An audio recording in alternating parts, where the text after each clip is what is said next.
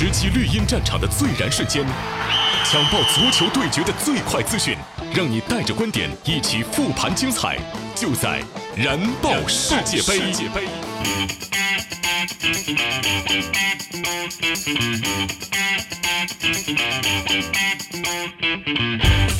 喜马拉雅的听众朋友们，早上好！您现在听到的是由百威啤酒独家冠名播出的《燃爆世界杯》，精彩世界杯头条刷不停，回顾最燃的球赛现场，让您听到最新最热、最有话题的世界杯新闻。我是刘洋。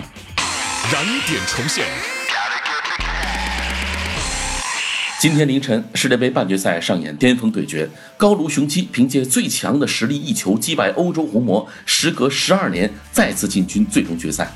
距离大力神杯仅有一步之遥，刮起青春风暴的法国队兑现了他们爆表的天赋，能否一燃到底？听完圣彼得堡现场的法国球迷声浪，您就明白了。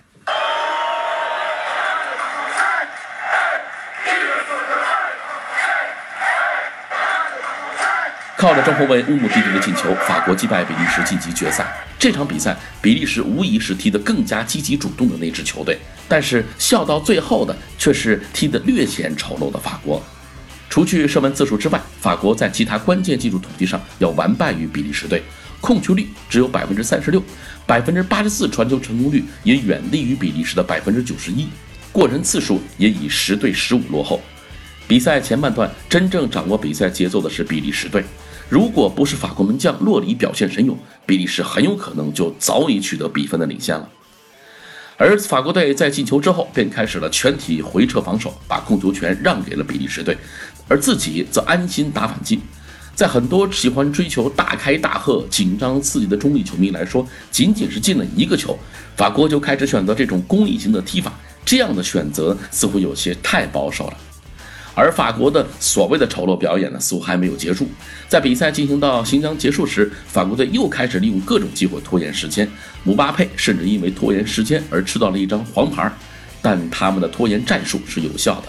法国最终将一球的优势保持到了中场。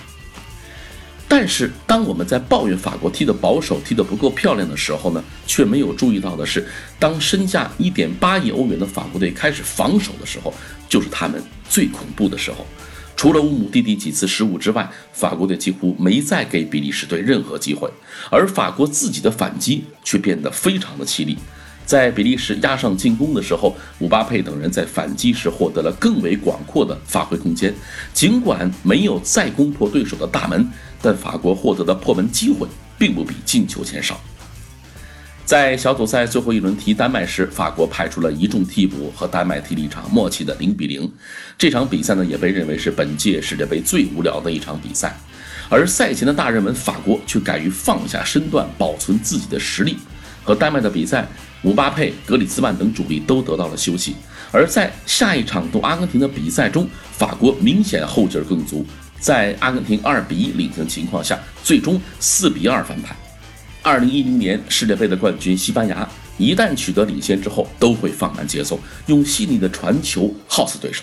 这支法国队也许呢做不到西班牙那样完美的传控，但是他们就靠着全员的防守，靠着被人们瞧不起的丑陋足球，一步步走到最后的决赛。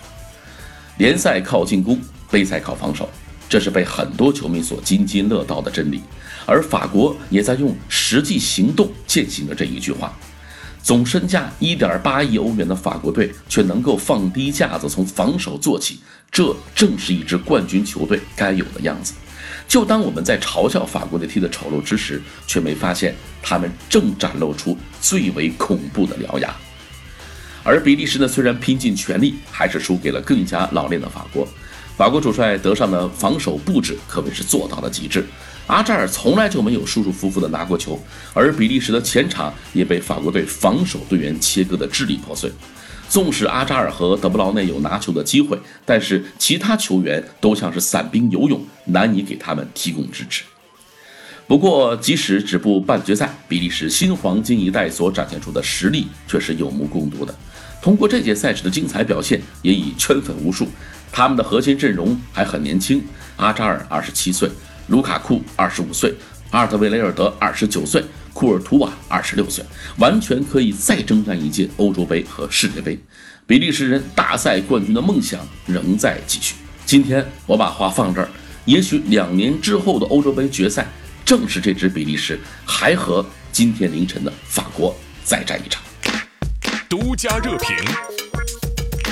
此前五场比赛全胜的比利时输球了，面对天赋更加超群的法国，他们是拼尽了全力，却没能超过这座大山。很多球迷都以难以掩饰自己的失落之情，毕竟这样一支团结又战力高昂的比利时国家队，给世界杯带来了很多经典的镜头。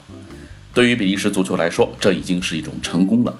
一个只有一千一百万人口的国家，却在世界足坛排名中高居第三，拥有着放眼世界都难以匹敌的黄金一代，最好的球员齐聚在这个时代，这是属于比利时足球的幸福，而绝不仅仅是比利时足球的幸运。在今年的俄罗斯，比利时呢，终于不再是那支被高估的球队了。他们的天才球员正在兑现自己的天赋，一路打进世界杯四强，追平了队史最佳世界杯战绩。每当有一支球队获得成功，人们都会习惯性的去研究其成功的秘诀，总结其成功的经验。但是说起来，其实很简单，无论比利时还是其他的球队，能够获得成功，就是基于一个良好的规划和对此规划的良好执行，其重点就在于执行。比利时的成功呢，就离不开他们的精英培训模式。之所以提出精英培训，一个很重要的原因就是比利时是人口小国。这使他不能像德国、法国那样承受青训过程中的球员损失。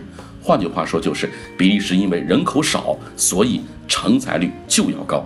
为此呢，比利时特别建设了八所精英培训中心，集中先进的训练设施，集中优秀的师资力量，集中出色的青训球员，以求达到最好的效果。比利时足坛的最强球队安德莱赫特就是八所精英培训中心之一。参加本届世界杯的比利时队当中，卢卡库、费莱尼、莫腾斯啊，包括像登德克尔、巴楚亚伊，还有像蒂莱曼斯等很多的球员，都曾经在这里接受过培养。另外呢，比利时还采取了借鸡生蛋的方法啊，借助于足球强国的青训，主要是法国、荷兰、英格兰，把国内的好苗子送出去进行培训。比如阿扎尔，就是在年仅十四岁时前往法国里尔青训营，由于天赋出众，而且成长顺利，三年后就开始代表里尔参加法甲联赛。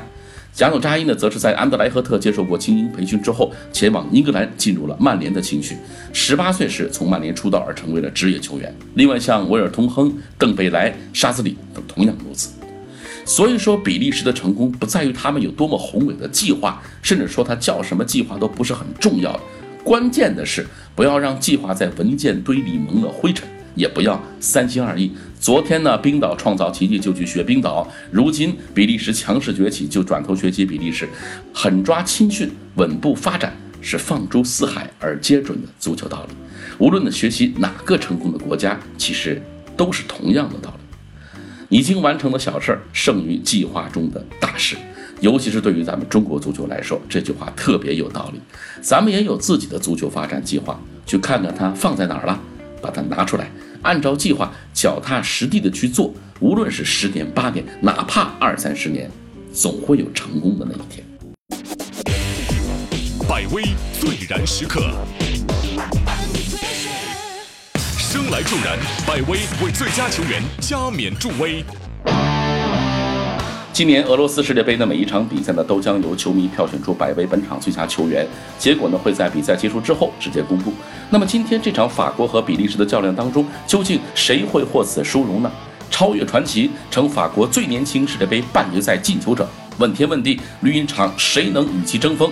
本场百位最佳球员就是为法国打进制胜一球的乌姆蒂蒂，也成为了世界杯半决赛进球的最年轻的法国球员。比赛第五十一分钟，法国队获得了角球，格里兹曼将球开到前点，乌姆蒂蒂从禁区中央冲到前点，一个漂亮的狮子甩头将球顶入了球门，这也是全场比赛的唯一进球。凭借这个进球，乌姆蒂蒂也成为了全队的英雄。不过呢，平心而论，乌姆蒂蒂的表现却并非完美无缺，在后防线上，法国队的漏洞其实也不小。对此呢，乌姆蒂蒂应该承担更多的责任。很明显的一次呢，是下半场比利时莫尔滕斯的一次传中，前点防守的乌姆蒂蒂伸腿解围，没有踢正部位，皮球漏到了身后的卢卡库面前。幸亏呢，卢卡库对于这个来球没有思想准备，皮球呢在碰到他的身体之后弹出了底线。在世界杯决赛当中，无论的对手是英格兰还是克罗地亚队，乌姆蒂蒂都要去避免类似的失误。虽然在防线上表现还没有那么完美，但是年仅二十四岁的乌姆蒂蒂正在努力变得更加成熟。两年前在欧洲杯上，乌姆蒂蒂还显得有些稚嫩。在经历了巴塞罗那的两年历练之后，他的防守意识和大局观都强了很多。对阵乌拉圭和比利时的两场比赛，他的解围次数分别是八次和七次，而身边的搭档瓦拉内却是七次和六次。他的进步是有目共睹的。更加令人感到惊讶的是，瓦拉内和乌姆蒂蒂在对阵乌拉圭和比利时的比赛当中，一先一后都进了球，而且都是头球。他们这一对中后卫组合，瓦拉内只有二十五岁，乌姆蒂蒂则是二十四岁。如果再加上只有二十二岁的两条边后卫帕瓦尔和阿尔南德斯，法国队的这条防线可以说是史上屈指可数的几条年轻的防线了。他们在未来的几届大赛中都会成为法国后防线上的中坚力量。好了，节目的最后呢，我们再来看看明天的赛程。明天凌晨两点，世界杯半决赛将会展开另外一场较量，对阵双方分别是英格兰和克罗地亚。作为本届世界杯快乐足球的代表，英格兰杀进四强出乎很多人意料，却也在情理之中。索斯盖特的球队很早就明确了三五二的打法，并形成了很好的默契。尽管呢没有了昔日豪华的阵容，但这支略显平民的英格兰却爆发了巨大的威力。首次在世界杯上赢得点球大战，以及首次在世界杯上战胜瑞典，证明了他们已经并非那支人见人欺的三喵军团。哈里坎目前以六球高居射手榜第一位，他也是英格兰阵中最具杀伤性的武器。斯特林呢，虽然是迟迟未能打破进球荒，但他在场上不知疲倦的奔跑以及禁区前的突破能力，为他赢得了主帅的信任。而站在门线上的佩克福德，堪称三狮军团本届比赛的最大收获。他更是其后在与瑞典的大战当中三次化解对方的必进球，与克罗地亚的半决赛能否经受住曼主基奇领先的进攻线的考验，将决定着英格兰能否再进一步。而克罗地亚这边呢，则是时隔二十年之后再次重返世界杯的半决赛，对他们来说不利的因素首先在于体能，连续两轮淘汰赛都是踢到了点球决战，这对他们的体能和精神都是极大的消耗。好在呢，球队的头号球星莫德里奇状态正佳。无论是梳理进攻，还是回防拦截，甚至作为进攻的终结者，他的发挥都无懈可击。而他本人也被认为是今年最有机会捧得金球奖的球员之一。此外呢，他的中场搭档拉基蒂奇也是克罗地亚前进的功臣之一。而锋线上的曼祖基奇，后防线上的洛夫伦等，在欧洲豪门征战的大将，也将继续为格子军团保驾护航。究竟哪支球队会成为法国在决赛当中的对手呢？我们明天就会见分晓了。好了，咱们今天就聊到这里，明天欢迎继续收听由百威独家冠名播出的《燃爆世界杯》，我是刘洋，我们明天见。